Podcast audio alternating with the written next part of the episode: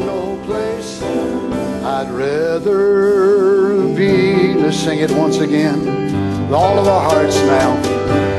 Falling in love with Jesus.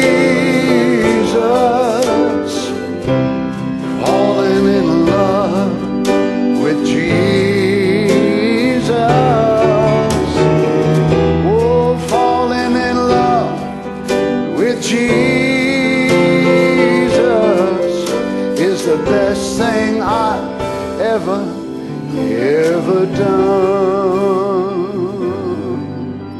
Praise God. Well, we greet you tonight in the name of the Lord Jesus. What a wonderful thing it is to be able to fall in love with the Lord Jesus.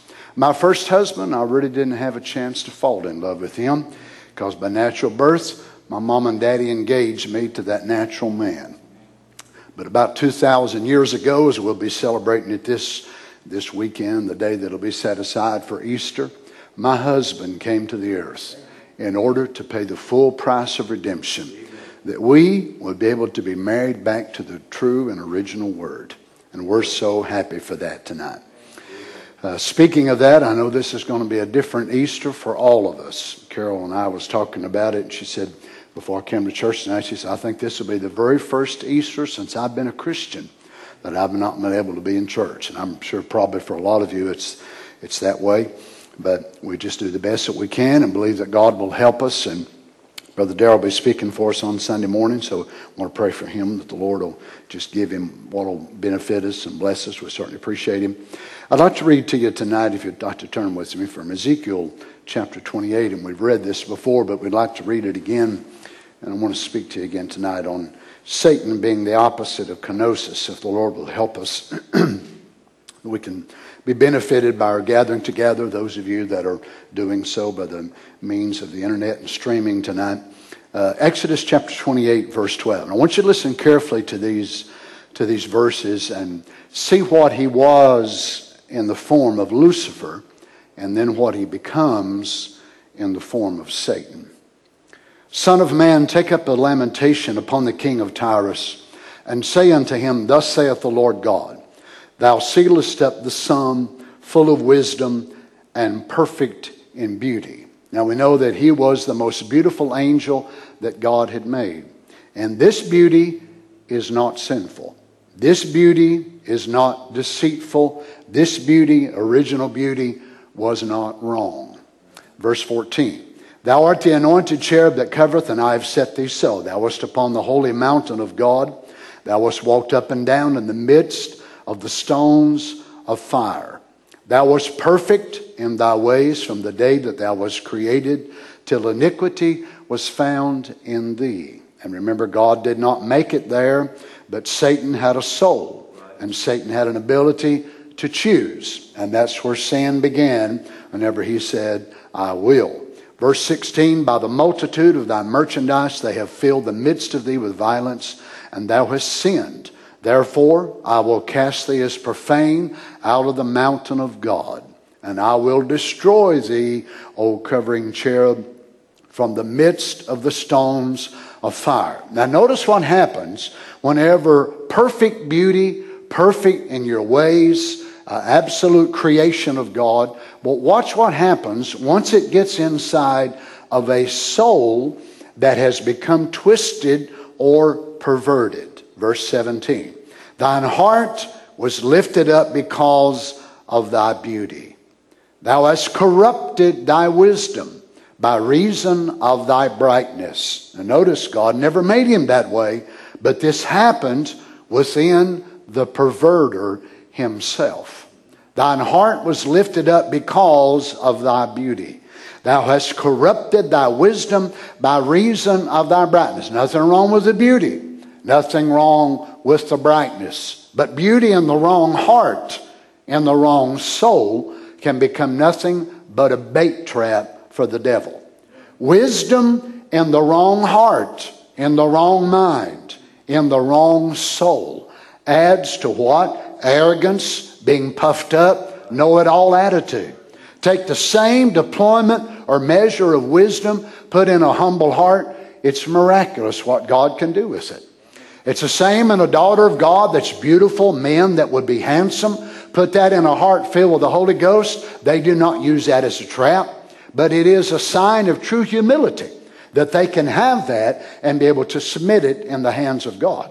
Thine heart, notice the combination, thine heart was lifted up because of thy beauty. So put beauty, perfect beauty, and the wrong heart, look what it does. Thou hast corrupted thy wisdom by reason of thy brightness. I will cast thee to the ground. I will lay thee before kings that they may behold thee. Let's bow our heads together and ask God's blessings on the word. Heavenly Father, we thank you tonight, Lord, for this opportunity again that we're able to be here. We thank you for the brothers, Lord, that are coming and making this possible. Those, the musicians and song leader, but all those, also those that are unseen in the internet and the audio and the, the video part, Father, we thank you for them. The deacon brother being here. We thank you for the special singers that have been willing to come and sing. And then after they sing, Lord, they go home. And I know it's hard for them to do that, but we're trying to comply to what our law enforcement has set for us. And Father, I pray that you would help us. And we ask you that you would just be able to take our effort, Lord Jesus, and make it be a blessing to the hearts of your people. We believe, Father, you're going to see us through this time. No doubt there's more things going on than what we understand.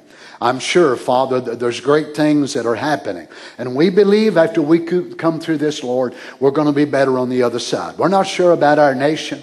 We're not sure about our economy. We're not sure about our world. But we are sure about you. I pray that you speak to us tonight, Father, from your word, in the name of the Lord Jesus. Amen. God bless you, brothers. You may be seated. God bless you, saints, in your homes, wherever you are tonight. May the Lord be with you. I realize that these are certainly troublesome times and it's, uh, it's shaking time for the world. Uh, I read just this week where there's uh, been a great uh, sale in Bibles online and uh, many people supposedly giving their hearts to God during this time. I, I, pray that, I pray that many of them will last. I really hope that they will. But I'm so glad I don't have to wait for a time like this to get close to God. Now I do want to get closer, no doubt about it, but I'm so glad I don't have to pray through and make this right and that right and that right. But we want to live the kind of life where we can be ready to meet the Lord Jesus every hour of our life.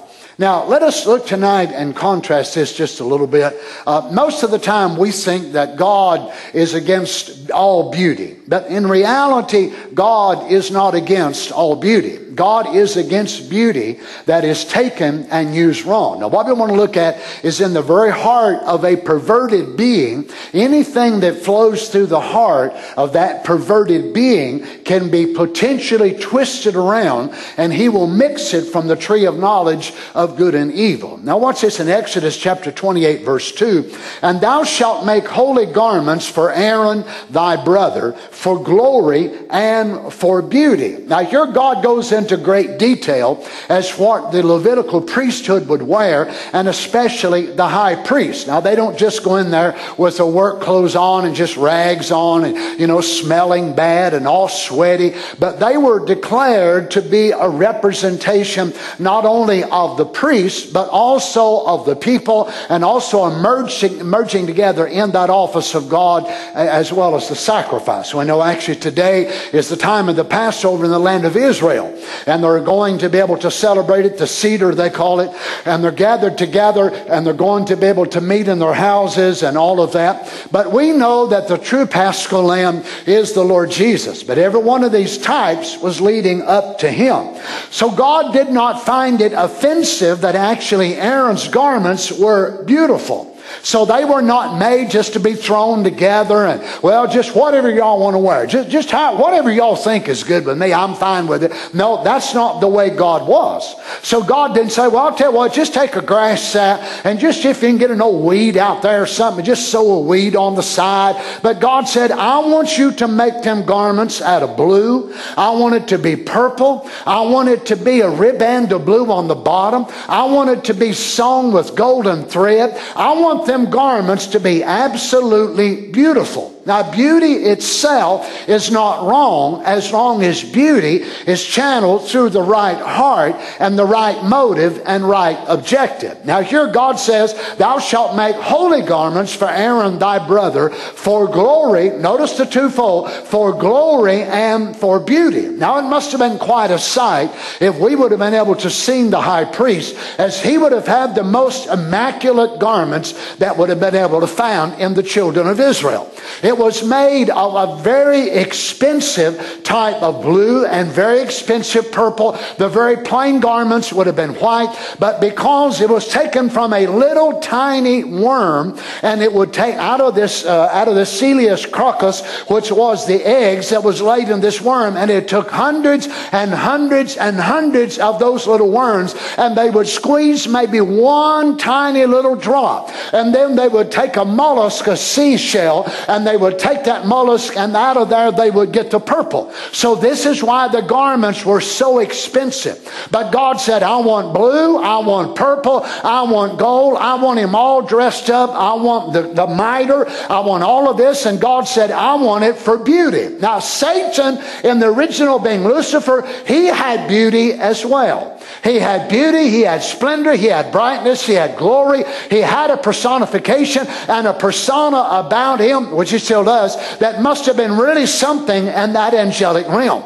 No doubt other angels would get around him and they would feel that persona about him as he would put it off, almost a, divine aura that would have come from his being. And he was very beautiful, and his position was one that was very high up. But yet, you take that kind of position and run it through a contemptible, perverted heart, and what does it turn into? Pride, arrogance, stuffed up, know it all, smart aleck, as we would say it. But then you can take someone else and maybe, maybe they have fine things in life and nice things in life, and maybe, as I said, it would be a beautiful woman or a handsome man, or they might even be blessed in life to where God chooses to bless them. To be honest with you, I'm glad that we have some people people around the message that have a little bit of means. Because if everybody around the message was poor and they only paid their bills, then who would pay for getting this message around the world?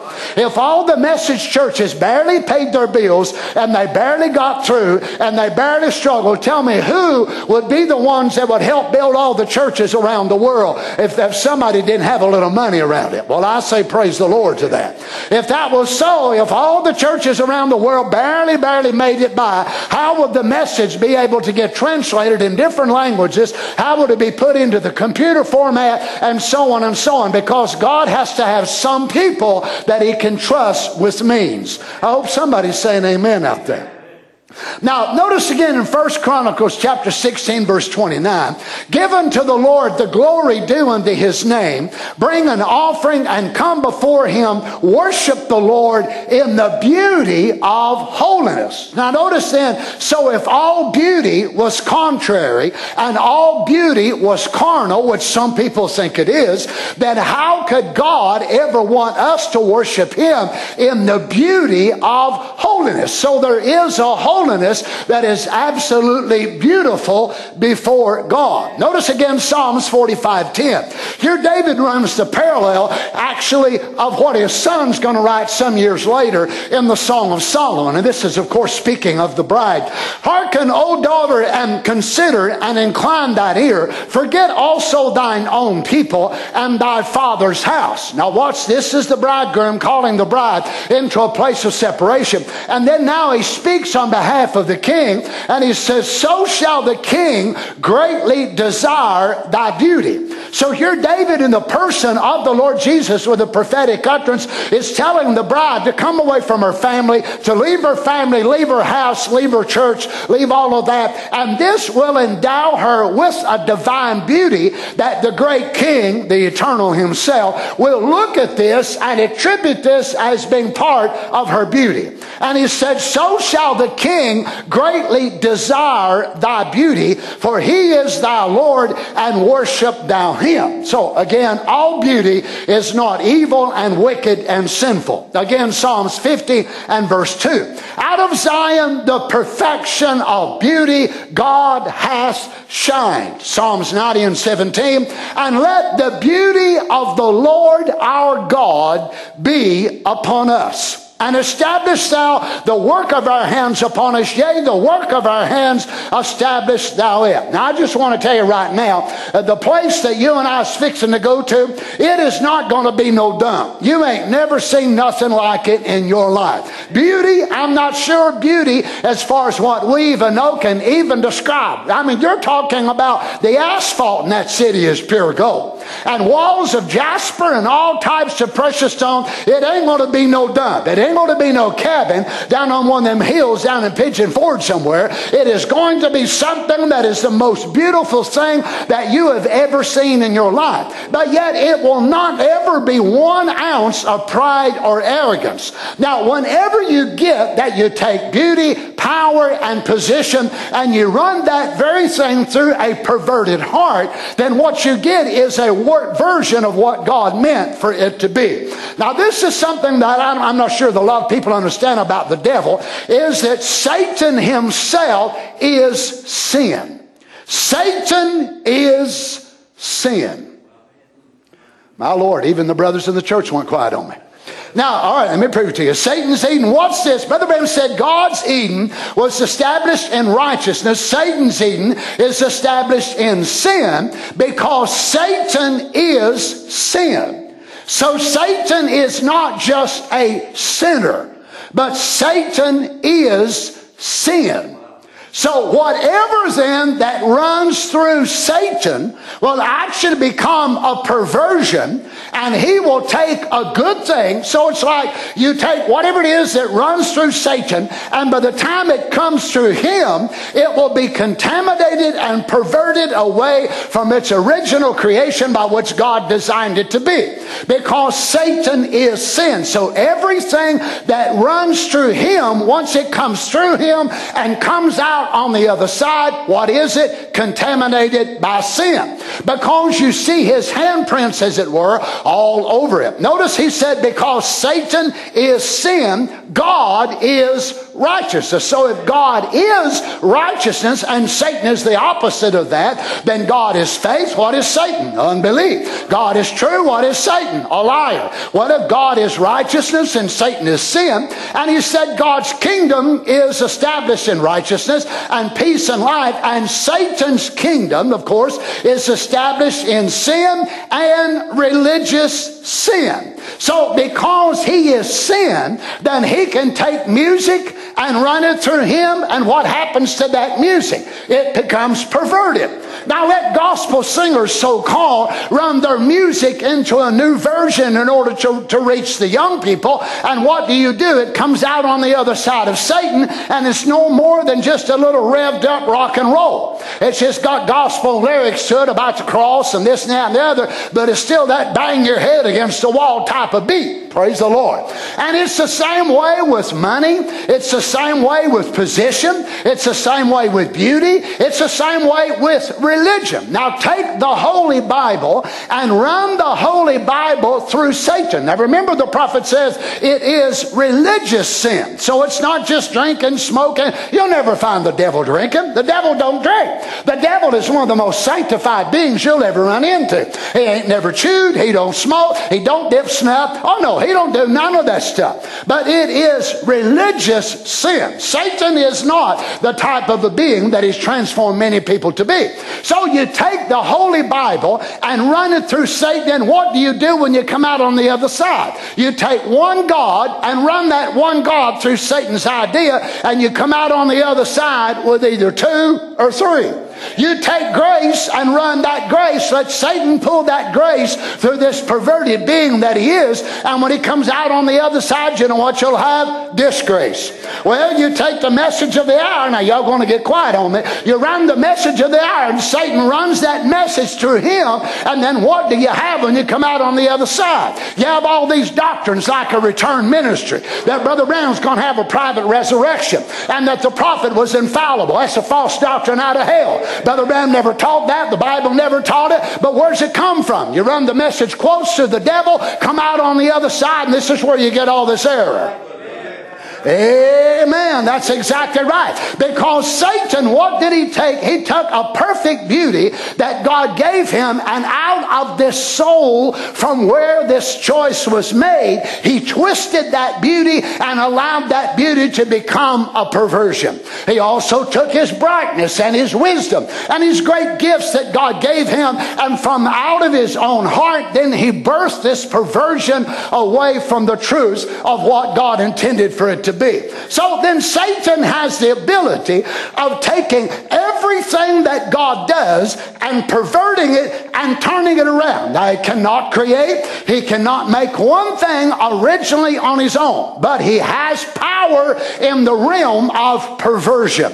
So he perverts. Watch the way Brother Branham says this. I do not believe that Satan is a creator. I believe that Satan is a perverter, not a creator, because God is the only one who can create. And in the beginning, when he became a co-partner to God, notice this, co-partner to God, the son of the morning and so forth, when he walked up and down a fiery brimstone, that's when Satan perverted good to evil you know, pervert to do anything. Married life is of God. The Bible said married life is of God and the bed is undefiled. But prostitution and illegal, that's perverted. So what does Satan do? Satan takes a desire for thirst. He takes a desire, the longing inside of the human soul. Carol and I was talking about it yesterday. I think we were sitting eating lunch and I was telling her what I'd read about Bibles being, oh my, the sale of Bibles online and in places where you can still get them. Uh, it's so, it's exploded in the last little bit. I told her, I said, you realize that very thing in people's soul will condemn them at the day of judgment because it shows when they get into the time of calamity, something deep inside of them. What did they do, brother? They, they go to reaching toward God. I read just last week where a survey that more people have started praying in the last month than has been known for many, many years in America. Even people that do pray have prayed more. Probably some people in our church have been praying, and the Lord's thinking, wow, it's been a long time since I heard from you. That pandemic's really stirring you all up. Well, I say it's a shame if it's happening, but if it is, so be it, Lord. But you know what? After the thing changes, and a lot of them revert right back to their lifestyle, but it shows there's something deep down in man when he gets in trouble. Who does he call that? Oh God, oh God. What happens? A plane crashing. You hear it over and over again. When them pilots know they're going down, some of the last words they say, Oh God, be merciful. Oh God, why? It shows there's something down inside of their soul that reaches out to God in the time of trouble. But when they think they've got life, what does Satan do? He tries to smother that longing inside of them and get them to satisfy it with something else. Well, praise the Lord. Notice this again, Brother Branham says this, and it's very strange to think that how all the things that the devil has, he stole the copyright from God to make it. Satan cannot create. Satan is no creator. He's a perverter of something that God created. So Satan perverts creation. Now look at what type of being now that we're dealing with. So he understands about germs and he understands about cells. He cannot give life. But demons from the fourth dimension can be able to move into cells of this animal and that animal and be able to cause this to mix with that because Satan cannot create a Wuhan virus. He cannot create the Spanish flu. But he can be able to study and understand life and mix this one with that one. And then what does it do? Cause it to spread over the entire world. But let me just say to the Wuhan virus, which they may call it that, but we know really who it is. It ain't from Wuhan, it's from hell. Amen. And I speak to that devil tonight just to let him know we know who you are. We know where you come from and we know where you're going back to. And you are a perverter. And you may seek to kill and destroy, but our God is a healer and our God is a deliverer. Amen. Notice this again now. Uh, the prophet says it this way Satan is the perverter of creation. A lie is only the truth mistold. And adultery is the right act misconstrued. And that's exactly what Satan is. Satan cannot create, he can only pervert what has been created. So Satan never creates H1N1. He cannot create the Spanish flu. He cannot be able to create life. He is not life giver. He is life taker. Notice again in God this evil age, this modern knowledge loving age could have no better leader than the one they've got. But aren't you glad tonight he's not our leader? Praise God. Satan, a perverter of the Word of God. Like he started off in the Garden of Eden, but a religious person. Now, this is something that, that the world does not understand about the devil. He is so religious. And when you run into somebody that's possessed with a religious devil, it ain't no wonder the prophet said they're seven times worse than any other devil. I've dealt with many of them. I've cast out many devils. I say that by the grace of God in my ministry. One of the worst ones you'll get a hold of is somebody that's so religious they know more about it than what you do. And yet, according to God, you're called to shepherd them, but they want to tell you how you ought to shepherd them. Well, that's a religious devil. And you have a hard time dealing with them because they think they know so much about it. And that's what Satan done. He felt he knew so much more about the program of the world and the cosmos and the world order than what the Creator did himself. So he wanted to take things into his own hands and make it a better world to live in. And the prophet said, I think he's made it a better world to sin in, not a better world to live in. Notice he said Satan, a perverter of the Word of God, like he started off in the Garden of Eden, but a religious person relying on his own understanding. Oh my. Satan's Eden. Now that's what Satan does. He perverts the nations. He perverts the church. He perverts the people. He is a deceiver, a perverter of the original truth. So Satan is the original perverter.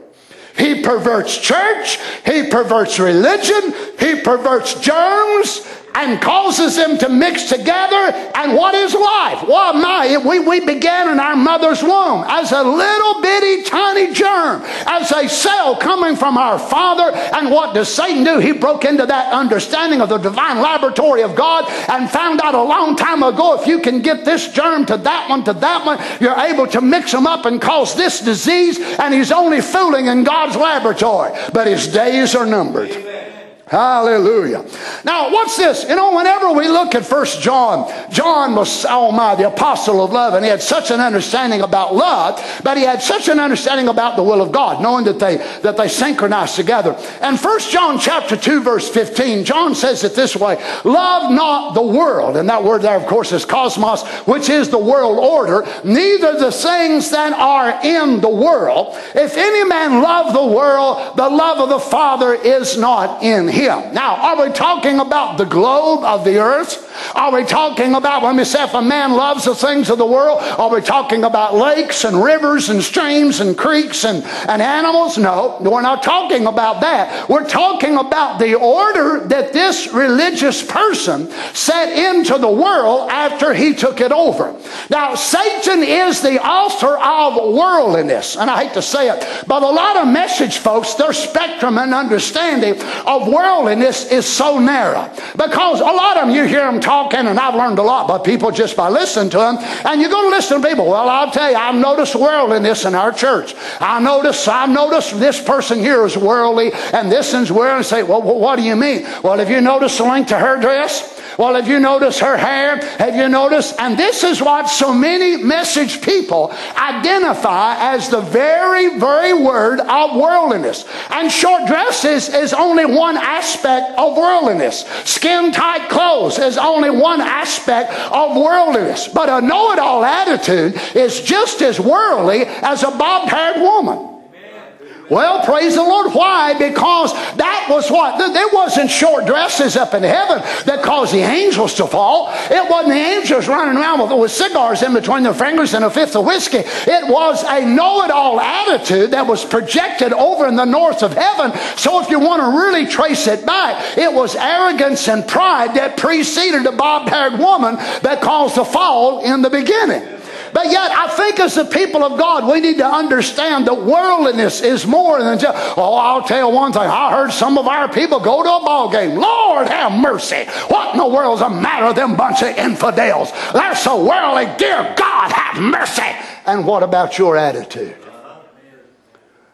Thank you, Jesus. Boy, it's getting hot in here, and I know it ain't the number of people that's in here raining enough here to heat it up. But notice now, John wants to set this straight because remember, this is the man to whom the insight is given, unlike Matthew, unlike Mark, unlike Luke, that he, he, he describes about the very divinity of God. And he's able to correlate the divinity of God with the humanity of God, which is going to be carried over into the New Testament church. So John wants to preach a gospel of separation. But the gospel of separation was not from the good things, very few there are left, that are left in this world, but the things that are contaminated by the cosmos or the king of this worldly order. Amen. So the love of God, John says, love not the world, neither the things of the world. If any man love the world, the love of the Father is not in him. So the love of God and the love of the world, the cosmos order, are not compatible. If you give your allegiance and your heart and your soul to the love of the world, then the love of God cannot dwell in you. It's just quite plain and simple. And he said, if you don't have the love of God, of course, you don't have no redemption. You don't have no peace, no reconciliation. James dealt with it, the same law, worded it a little bit different. James 4 4. Ye adulterers and adulteresses. Know ye not that the friendship of the world, again, cosmos, is enmity with God? Whosoever therefore will be a friend of the world is the enemy of God. So you mean if some of you brothers and some of you sisters, you, you know people that you work with, and Brother Wayne, you, you no doubt work with uh, people in the sheriff's department, and Brother Larry dealing with the mortgages, and you other brothers and sisters, and, and you, they're friends, and you like them, and you have an acquaintance with them. You mean to have a friend like that means you don't have the Holy Ghost? That you are an enemy against God? No. It means the Lord Jesus was identified by who? They called him a friend of publicans and sinners. So that tells me a lot that he hung around people that really needed him. And the world looked at it and absolutely hated it. Now, when you look at it, their sins were visible. I mean, a woman called the act of adultery, that was pretty visible. The worldly people, prostitutes and all them, it was pretty visible. But you never find Jesus ever personally indicting those type of people or rebuking them, but he was constantly rebuking the worldly Pharisees. But they did not look worldly because they had all the garments and everything looked perfect. Oh my, they was the very epitome of a holiness message person. They were so holy, but they also had that attitude, which was the original attitude of the devil. Amen, Amen Brother Donnie. Amen, Brother Donnie. Woo, praise the Lord. Now, notice this. So James calls the men adulterers and the women adulteresses. Whew. Now he's writing to the church, not literally, but in a figurative, metaphorical sense. Now, whenever James would have written this to the first century people, they knew exactly what he was alluding to because an adulterer was a married man which was giving his heart affections to another woman other than his wife.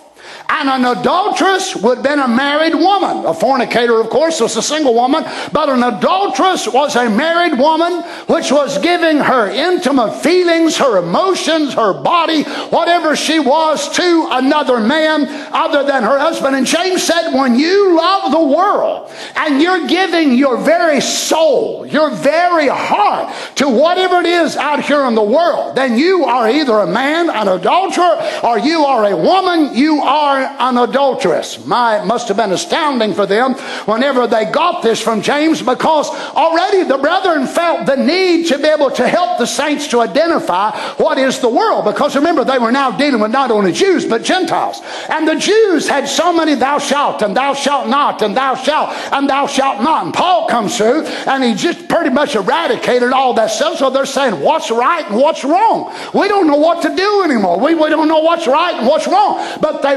wanted them to focus on really what the seat of what right and wrong is. Right and wrong is really very simple. Right comes from one person, that is God. Wrong comes from the other person, and that is the devil.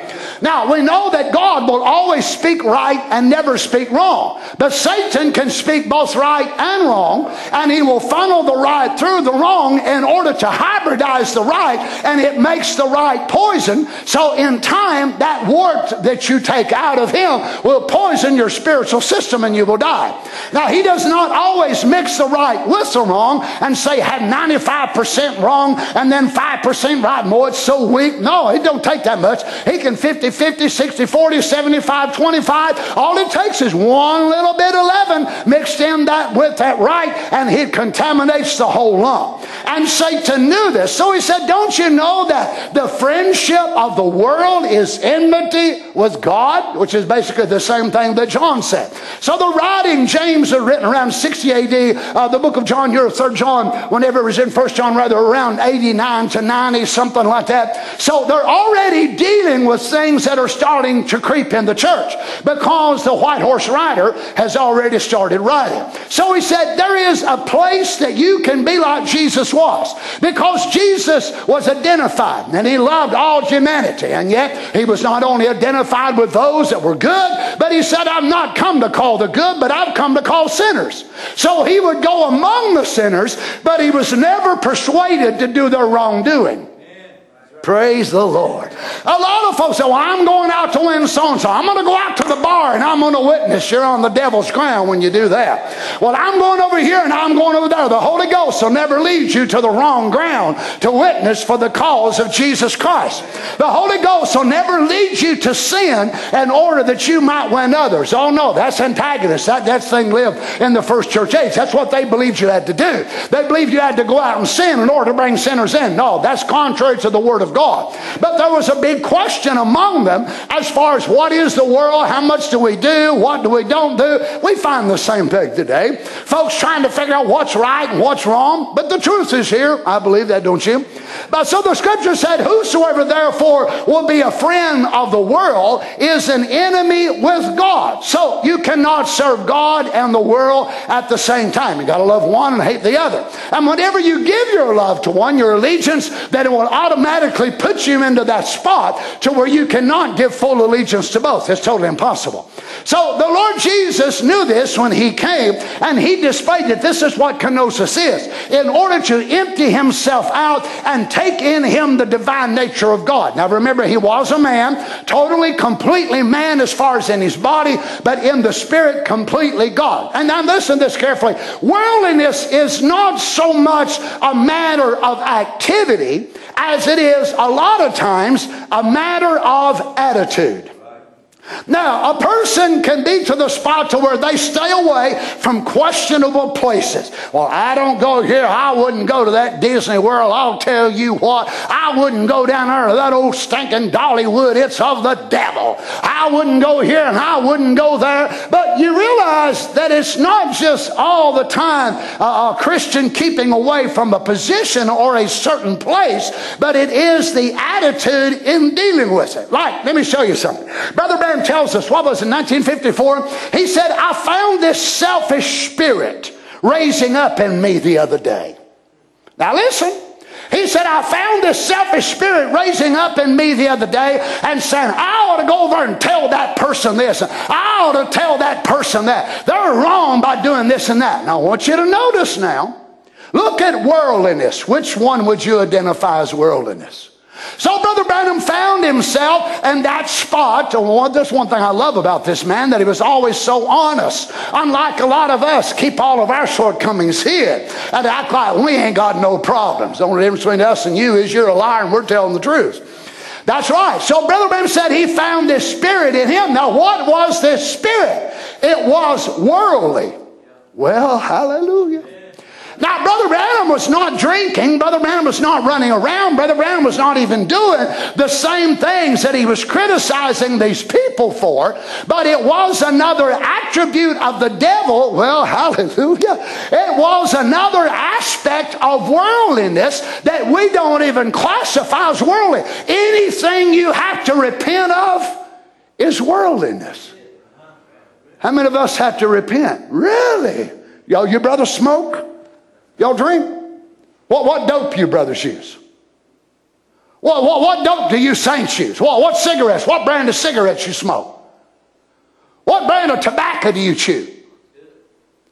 And you mean you still repent and ask God to forgive you? Well, there's only righteousness and perversion.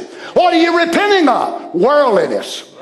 Sometimes it's an attitude. Somebody got on you, boy. It really made you mad. And they really, really pushed your buttons. And to be honest with you, you didn't know you had that many buttons to push. But by the time they got done, you realized you needed more help than what you thought you did. Now, what was that that you felt raising up in your flesh? It was worldliness. Well, thank you, Jesus. Now, it's not bobbed hair, it's not painted face, it's not a short tail dress, it's not some of you brothers going around with gold necklaces hanging around, running around showing you big, fat, ugly, hairy looking legs looking like a gorilla with short breeches on. But instead of that, it was an attitude. And you thought, boy, I'll tell you one thing, I wish I could, I'd give them a piece of my worldliness. Thank you, Lord Jesus.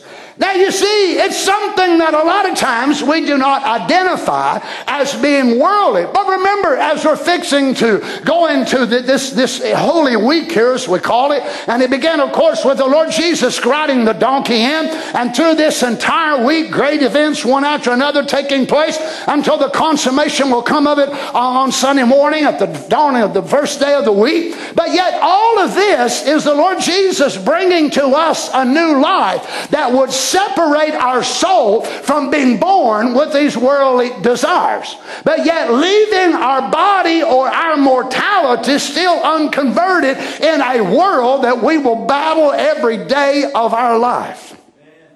Now, what's this? To the extent that a Christian may love the worldly system. Now, they don't really like smoking and drinking, but they like the monetary system, or there's different systems of the world that they will like. So, worldliness not only uh, reflects your, your response to the love of God, but it also affects how you react to the will of God. Now, think of it in this way lay aside smoking, lay aside drinking, bob hair, television, movies, uh, all that sort of thing. And let's just think about worldliness and bringing it on down in a little closer way, in the more supernatural way that Satan causes many people to stumble over, and that is that it affects the love of God in your heart, which brings about your desire to fulfill the Word of God. So, worldliness is absolutely anything in our lives that would hinder us from loving God the way we ought to love Him.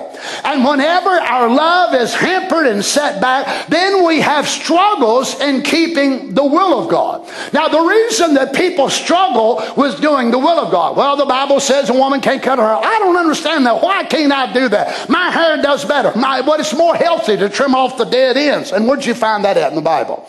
Well, you know, it's all right just to put a little bit of black around your eyes. You know, old barns need a new coat of paint. I agree with them. Barns, what's that got to do with your face? But well, well, well, you know, but that don't matter. Why do they struggle to do that? Because really, there's something wrong with their love life.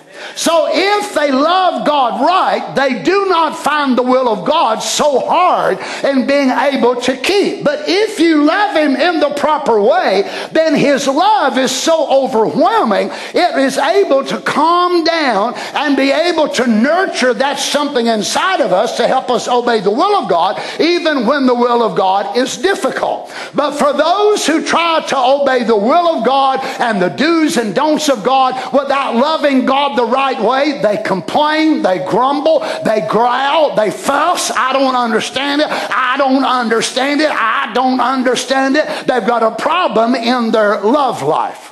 Now, if they love God right, then the love of God in their heart will soothe and smooth out and calm some of the sticky, difficult places in their life about doing the will of God. So anything in your life and my life that would hinder us from our love, and whenever we lose the joy of the Lord. Now, no matter whether it's, as I said, it can be hair, it can be some type of habit, or it can be something else. Whatever it is in your life or my life that hinders us from the love of God is worldliness.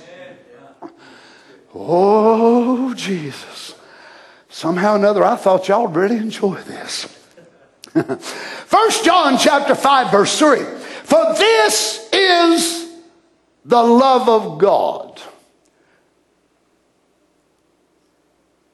that we keep his commandments.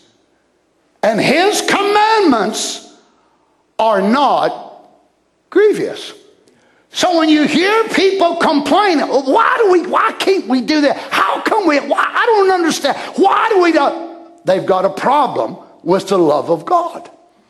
Because according to the scripture, the commandments of God. Now, this is to someone who has experienced this divine love in their soul and actually received the resurrection inside their soul, and they have received a personal resurrection themselves. And that seed which was laying there, oh my, all those years laying there, experienced it, and the baptism of the Holy Ghost quickened that seed and imparted unto them the love of the divine nature. And as long as they keep that fellowship with God, reciprocating communion with God, it, it allocates to them the strength that they need to complete the will of God. The love of God is not the will of God. The love of God is not the commandments of God. But the love of God is what endows us with the divine ability and helps us. Oh, I just struggle. Oh, it's so hard. It's so hard. The people who are saying that have problems loving God the right way. But if you fall in love with Him in the right way, no matter what He asks you to do, no matter what He asks you for, you love Him so much, you're willing to do it. And you know if He wants to take this from you, He's going to give you that. And it's going to be better for you than that was. I've never had God to one thing from me, that He did not give me one thing or multiple things in its place, and come to find out I was better off with it or them, even though it might have been smaller and scrunched down than I was with the other. Oh, hallelujah. God knew He was not going to have Abraham to take Isaac's life. God knew that, but Abraham didn't know it. God knew He was not going to have him to pull that knife back and remove that boy's life. No, but He wanted Abraham to come right up to the brink within a couple of seconds away. Amen. That's what God wants out of us. He wants us so in love with Him that we quit saying, well, why? Well, how come? Well, why? I don't understand. God explained this to me. God owes us no explanation. God wants us to love Him so much we just say, yes, Lord. Whatever you say, Lord, that's what I want. That's what I'll do. God said, now you're getting ready for the rapture. Now you're getting ready because you love me so much, you'll find those struggles of my will. They'll no longer be there. You won't find you fighting and fighting and tugging and pulling. You'll find a release in your soul. Oh, hallelujah. For this is the love of God that we keep His commandments, and His commandments are not grievous. So anything in a Christian's life that causes him to lose his joy of serving the Lord and his joy of the compassionate love that he feels for the Lord Jesus is worldly. Brother Bam said one of the greatest sins of the church in this day is worldliness. And every time I hear people say that, then they go off and they say, Look at the women's dresses, look at this and look at that. And that's where their spectrum is of worldliness and them standing there with a judgmental spirit on them that'll take them to hell if they don't get delivered of it. Why? Because we've got worldliness put in this little box. And then we can stand with this know it all attitude. Boy, glory to God. I'll tell you one thing. I'll tell you one thing. We better get our hearts right with God. We better realize that we are nobody. We are nothing outside of God's grace. Can I go on?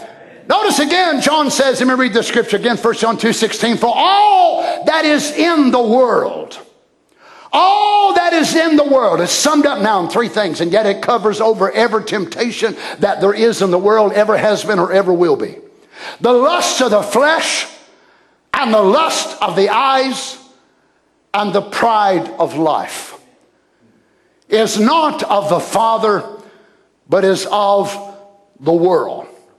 Now, God has given man desires or thirsts, as Brother Branham called them, and many of these desires are good. Now, look at hunger. It is a desire in our body. If we don't eat ever so often, every 20 minutes or so, for a lot of us, if we don't, if we don't eat so often, you know, our belly goes to growling and we go to getting real hungry feeling. Look at hunger and thirst and friendship and companionship. Now, let me say something else and hope I won't scare you to death. But even sex desire. Oh, Lord, everybody here passed out. There is nothing wrong about those things, nothing wrong with eating. Drinking water, drinking juice, whatever it is you drink that's not alcoholic, of course, or even begetting children. But when the flesh nature controls these desires, then it becomes worldly. Now, to be able to have a, a, a, desire to eat and to want to eat and take care of our body, nothing wrong with that. But the opposite of that, or the sin of that, would be gluttony. Praise the Lord. Testing, one, two, three. So, what does Satan do? Then Satan does not make a new thirst, a new crave called gluttony. He only wants to make us exceed or excel beyond what really we should have and what would be good for us. Oh my goodness. Maybe I should go in the office and finish the rest of this. Now, what is it? Now, you go to the doctor, and the doctor says you need to lose 15 pounds. Your, your, your body mass, your this and that, and the other, your blood pressure. Of course, we don't like to hear the doctor say that. Amen, Jesus. I'm amening you, Lord. We don't like hearing things out the doctor said, boy, you're looking great. You're doing good. And you know, in reality, you did lose 15 or 20 pounds. And yet you, you, you, we would rather hear that or just rather him not say nothing about it and just say, well, what did the doctor say? He didn't say one thing. Hallelujah.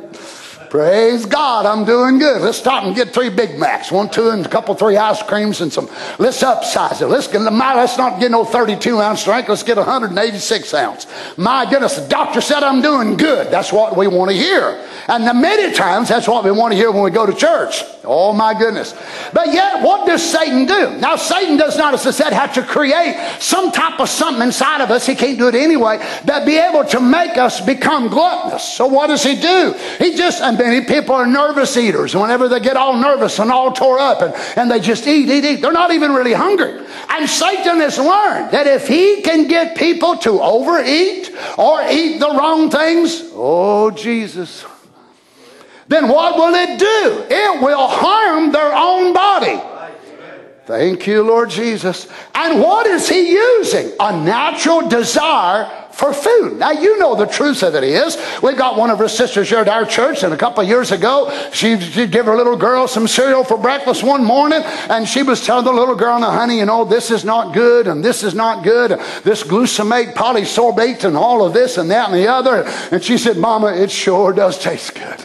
So you realize that uh, many of the things, even the natural things, they do taste good. I want you to think right now about a slathering hot donut just coming right out from that oven and that stuff running all over. Oh my goodness, I just lost everybody. Might as well shut down the service right now.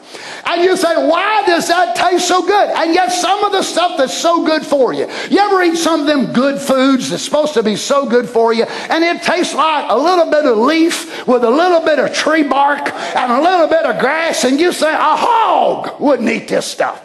A a pig would not eat this stuff, and yet it's so good for you. Say, really? How can this be good for you? But we know that's exactly what Satan has done, and a lot of the stuff that tastes so good and so wonderful is horrible for us naturally. And it's the same way when it comes to our spiritual diet and the Word. My folks want hot, warm donuts with that glaze just oozing down on top of it. And if that wasn't enough calories to kill you, then they order a little strawberries on the side with a little bit of whipped cream right on the top of it. My goodness. And a big old Diet Coke right on the side. Oh, hallelujah. And they think that Diet Coke is going to X out all of them calories. And what does Satan do? Uses a natural appetite that God gave us.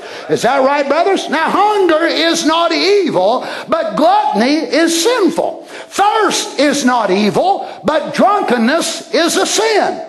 Sleep is not evil. Well, I'll tell you, the older you get, the more you realize how wonderful it is.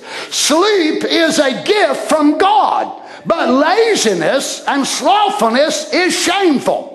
Sex is God's precious gift to humanity.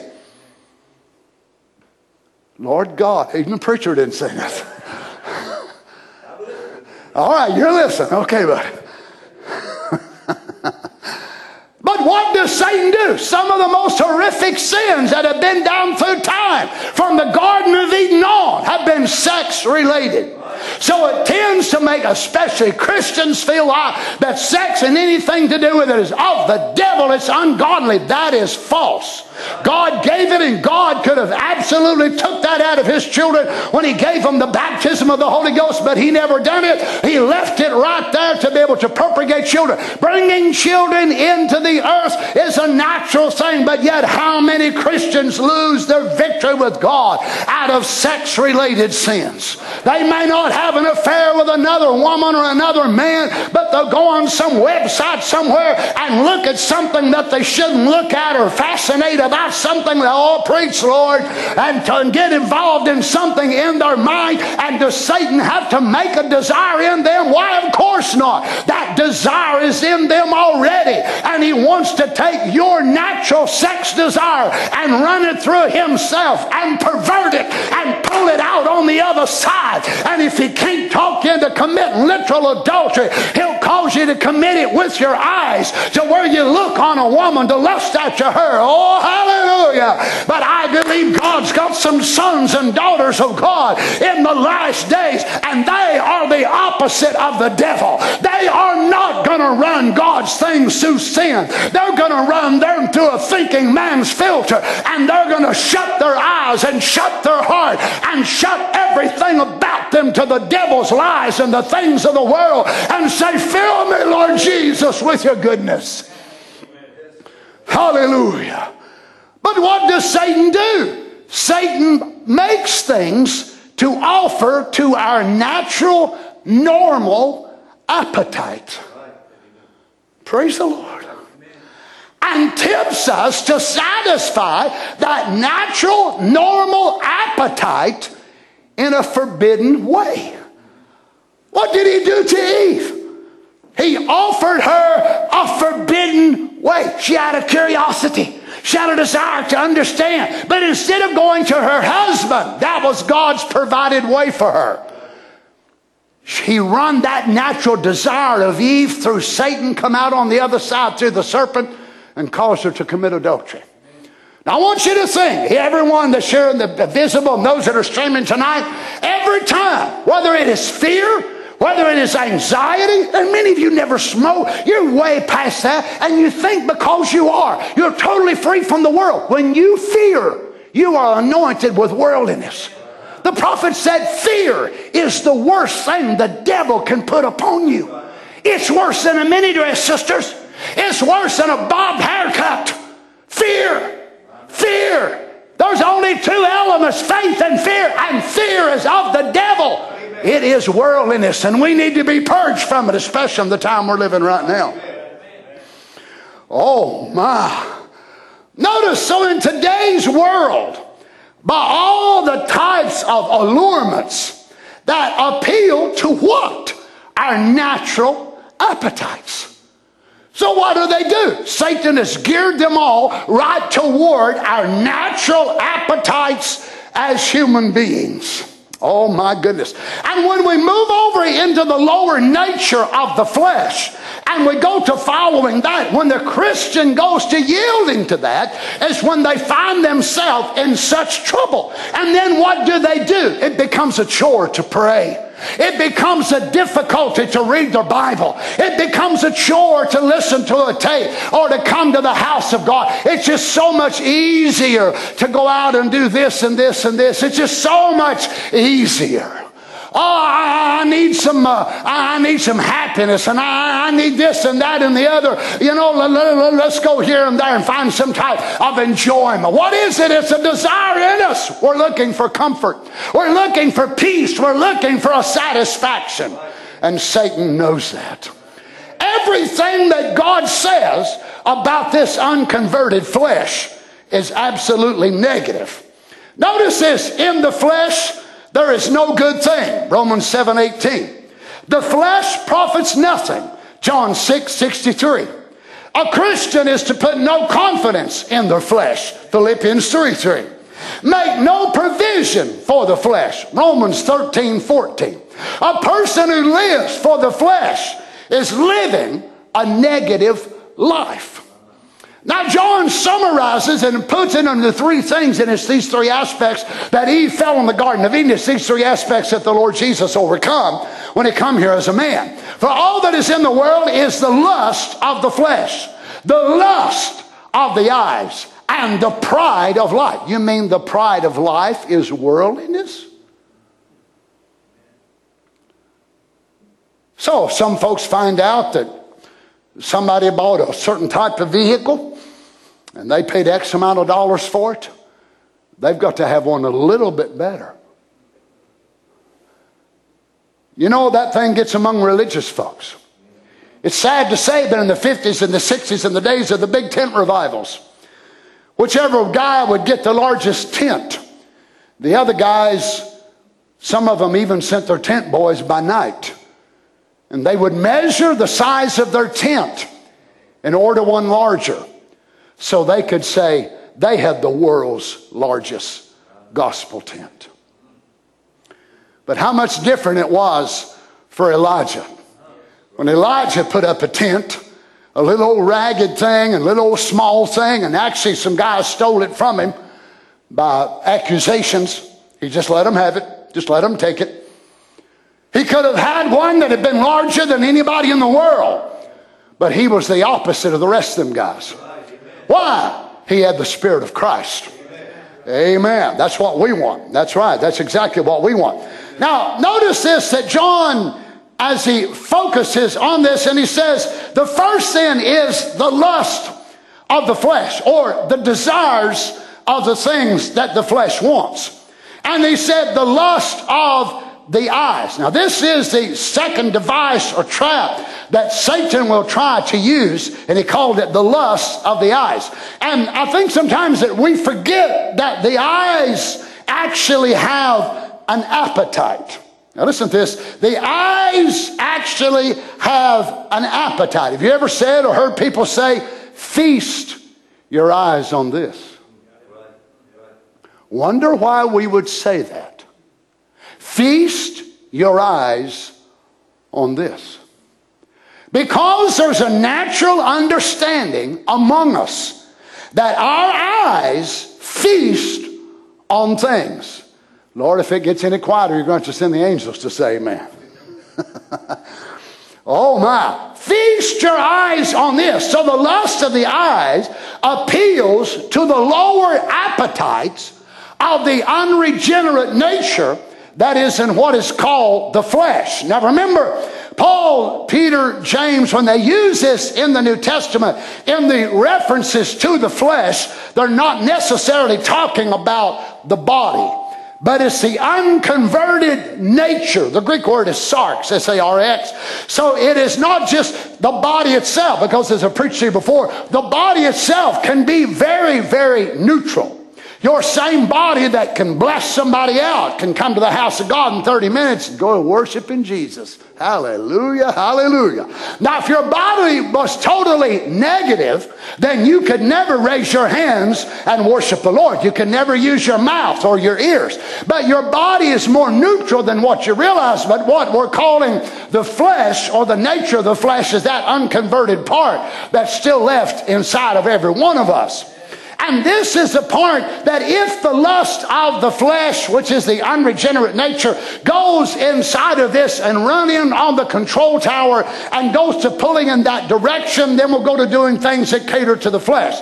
Same with the eyes, that the eyes have an appetite and we go to looking and we go to say, well, I want more of this and bigger that and more of that. And then when we go to letting the appetite in the eyes run in on the flesh, then the appetite run in on the old nature, it will make it want to please what the old nature wants. So tempting us to indulge in something that might be wrong. You see, but whenever we let the Spirit of God inside of us be able to capture that and bring our hearing, our talking, our looking, everything that we are under the control of the Holy Ghost, then it becomes an, a victory for the grace of God every day of our life. If He would have converted our eyes, converted our ears, converted our mouths, and all of that when we first got saved, it'd been one great victory at the beginning, and the rest of the days would just breeze right on through this life and never bothered us again. But instead, He converts the soul, breathes the breath of life inside of that, and then He leaves the soul inside of this hybridized body and leaves these appetites there in the flesh now. And then it causes that struggle every day, which will be a greater victory, the outcome will be a greater victory than if it had saved your flesh and you first got saved. Oh, praise God. Now remember, John is writing to the Greeks and the Romans, and they lived for entertainment and activities. Oh my. And it excited their eyes. This is why, even to this very day, that they're still excavating colosseums and excavating and finding many, many great theaters, amphitheaters that were built by the Romans whenever we were in Israel uh, a couple years ago. And you find one after another after another made out of solid stone that were cut right into the mountain itself, and they still use some of them to this very day. And perfect ideal acoustics in the way that they designed them. In Caesarea to this very day, when they built the one there, they still use it for, for all types of different things. So they got into the games and they got into all types of things, and it was things that satisfied the eyes. It excited them and it gave them a passion and raised something in them and it satisfied something about the eyes because it was an appealing thing to the eyes. Is it wrong to look on a beautiful lake or a beautiful mountain or the spring grass? I love springtime. Oh my, all the different colors of green. Is it wrong to look at that and say, Oh, praise God. Thank you, Lord Jesus? No. But what does it do? We are giving our eyes a feast as we look at the buds and we look at the red buds and we see all the different colors that are coming out, and it connects us because our eyes are being controlled by the soul, it connects us to another world. But other people take the exact same thing, the eye being the gate to the soul. Then they connect their eyes to enlightenment, to enchantments, to entertainment about this and that and the other, and they become so engrossed and what their eyes see. Oh my. You see, times have not changed much. The Romans didn't have televisions, they didn't have smartphones. We do today, so we got movies, television, smartphones. We're more attuned to our eyes now than our mothers and fathers were. Now, our mothers and fathers and our grandmothers and grandfathers, they was in the age of radio. What was it? The ear. But they would sit there and gather around that radio, but it was not so much an enticement or an entertainment for their eyes. Notice where Satan has moved this last phase before going into tribulation in the eyes. Wonder why? Because God moved the body of the bride where? Into the eyes of Malachi 4. And what did it do? It moved us. Now, thank God for the tongues of Pentecost. Thank God for all that. But yet, you can't see with your tongue. And it's evident, those of us that shouted and jumped and all that in Pentecost, it's evident we didn't see it. That's why we like to kill ourselves sometimes because we wouldn't keep our eyes open where we was going. So we was all caught up in the tongue and in the jabber. Now I'm not making fun of the real the real Holy Ghost. I believe in the real Holy Ghost as it speaks, but it was not the evidence. But what did God do? God moved that final stage then right up into the eyes. This is why our message is so powerful and so great. When men of God get under the anointing, the extension of that anointing of Malachi 4, and bring the Word of God so real. It's like you're sitting there when you're hearing Bartimaeus preach, it's like you're sitting there seeing it lived out. Why? It is the animation of the Spirit of God that is making that Bible story, which we have heard and read for years and years, because we're in that sight age under Malachi 4. It has brought us right up to the seeing time. And Satan said, That's a wonderful idea. I'll do the same thing. You see, Achan in the book of Joshua, chapter 7, saw a wedge of gold and a Babylonian garment. He didn't smell it, he didn't touch it first, but he saw it. And it caused sin to enter into the whole program of God. 200 shekels of silver. And he said, I coveted them. So the lust of the eyes led him into sin. The eyes, let me read this and we'll close, are like other senses, but the eyes are a gateway into the mind. Now, what's this? Brother Branham says, the eye is a gate to the soul. Five senses and the eye almost governs the others. You look at it, the Catholic Church know that a long time ago when they put up statues and so forth, the psychology of seeing the sight. Television out, out of the way it is now and uncensored programs. All of this vulgarity and thing. Let a little boy. The gate is the eye to the soul. The eye is the gate to the soul, rather. Let him go in and let these little girls go into one of these movies or something or another and see how these here women out in Hollywood with eight or ten husbands making love to some man. That little girl will practice the same thing the next day. Let some fantastic nonsense come out of there with some kind of old scandal looking skirts on or something other like that and watch the American women go to wearing the same thing. That's right. See, you catch each other what you feed on. So then the eye catches it. Now, people are looking for a stage of compromise. They'll find the sister in the church with a high dress. And they'll say, well, look at her. She wore hers above her knee. I don't care if every woman in here wears it above their knee. It's contrary to God's word.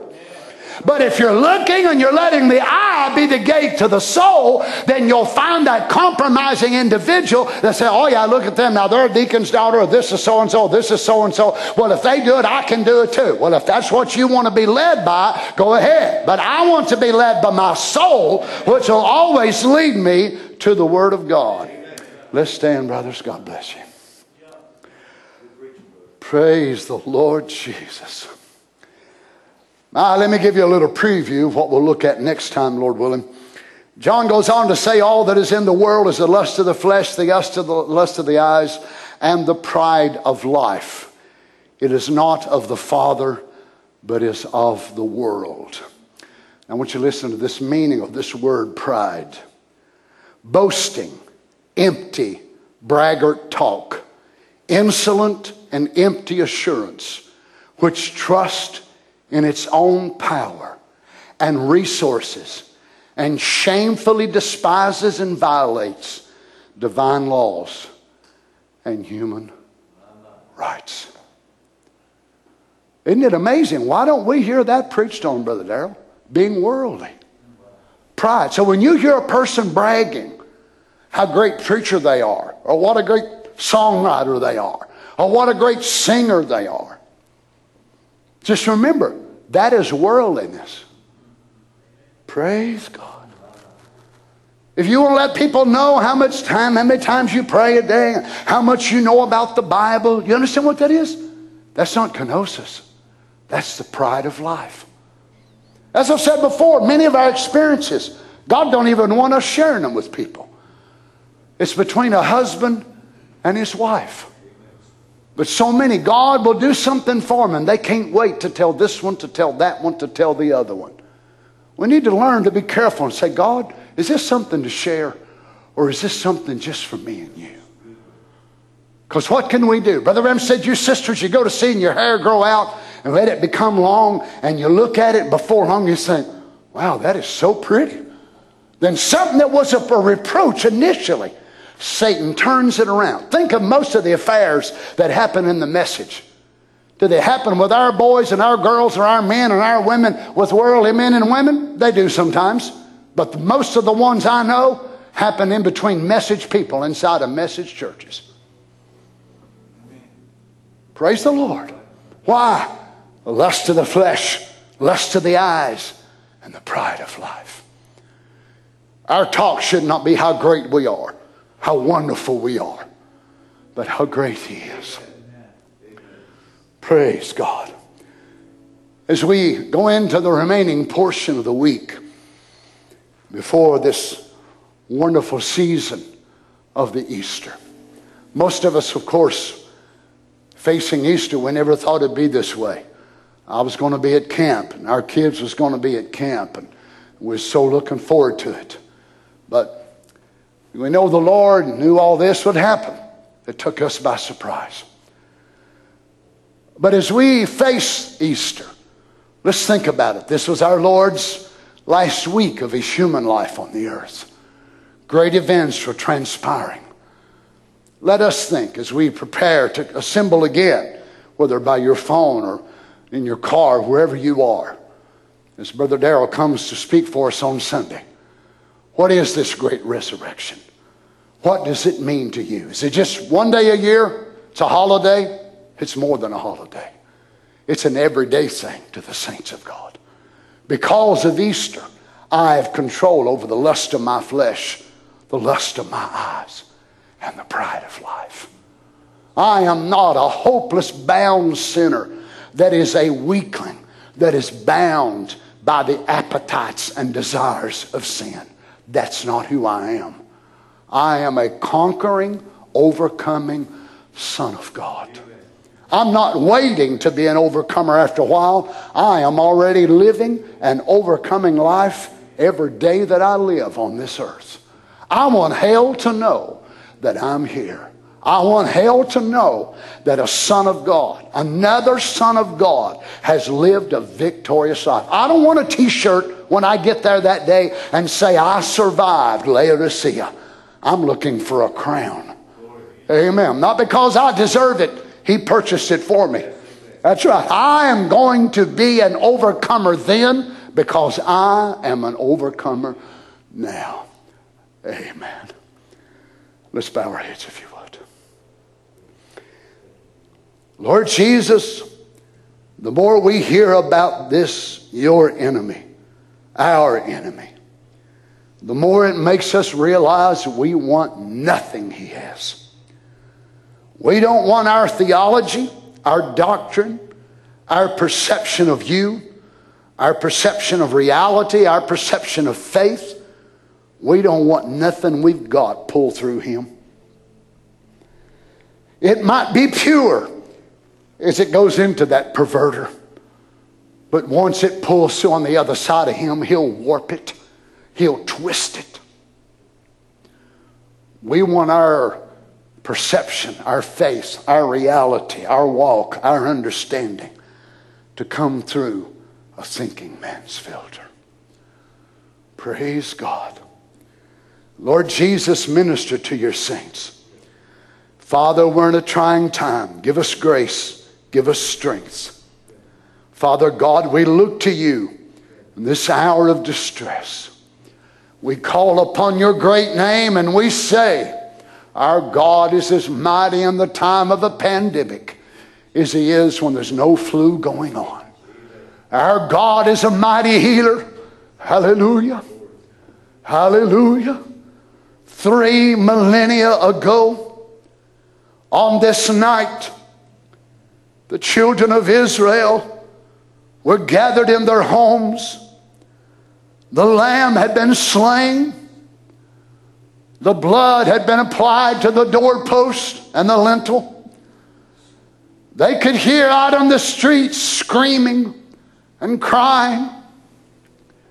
And as I saw that video clip of that rabbi today, and he was going through how it was with his ancestors, and I thought, here we are today. Hallelujah hid in Christ Jesus, in the family of God.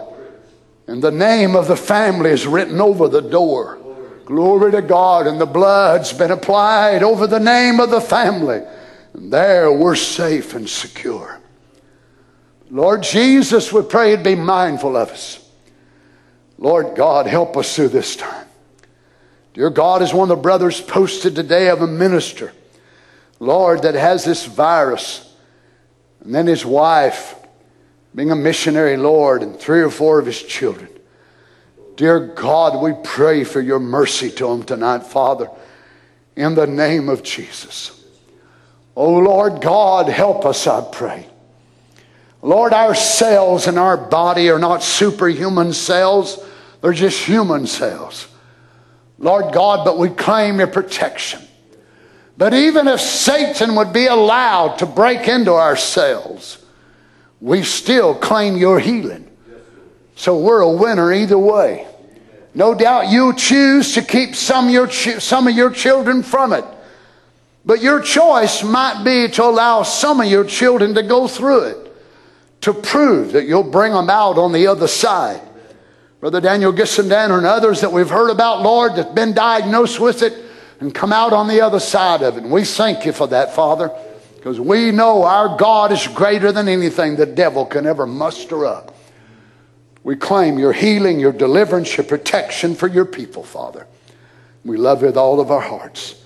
Thank you for the service tonight, Lord. In Jesus' name. Amen. God bless you, saints. Service Sunday morning. Pray for Brother Darrell.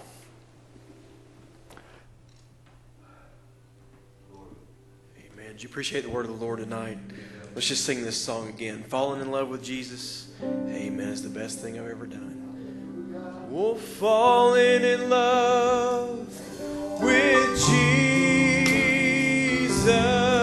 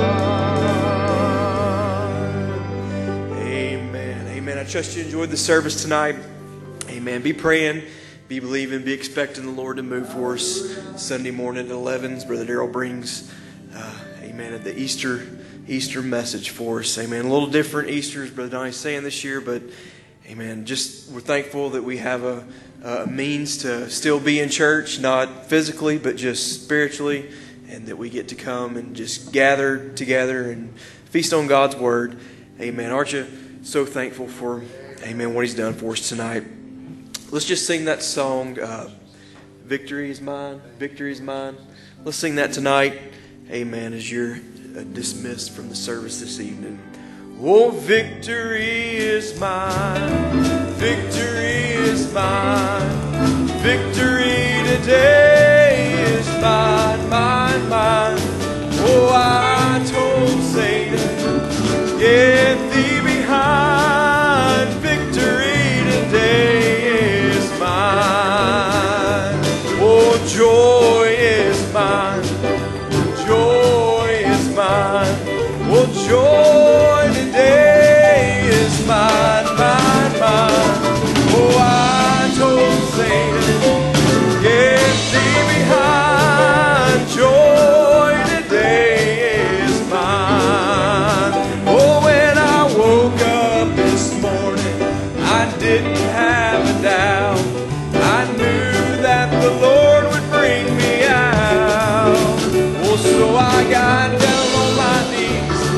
Said, Lord, if you please.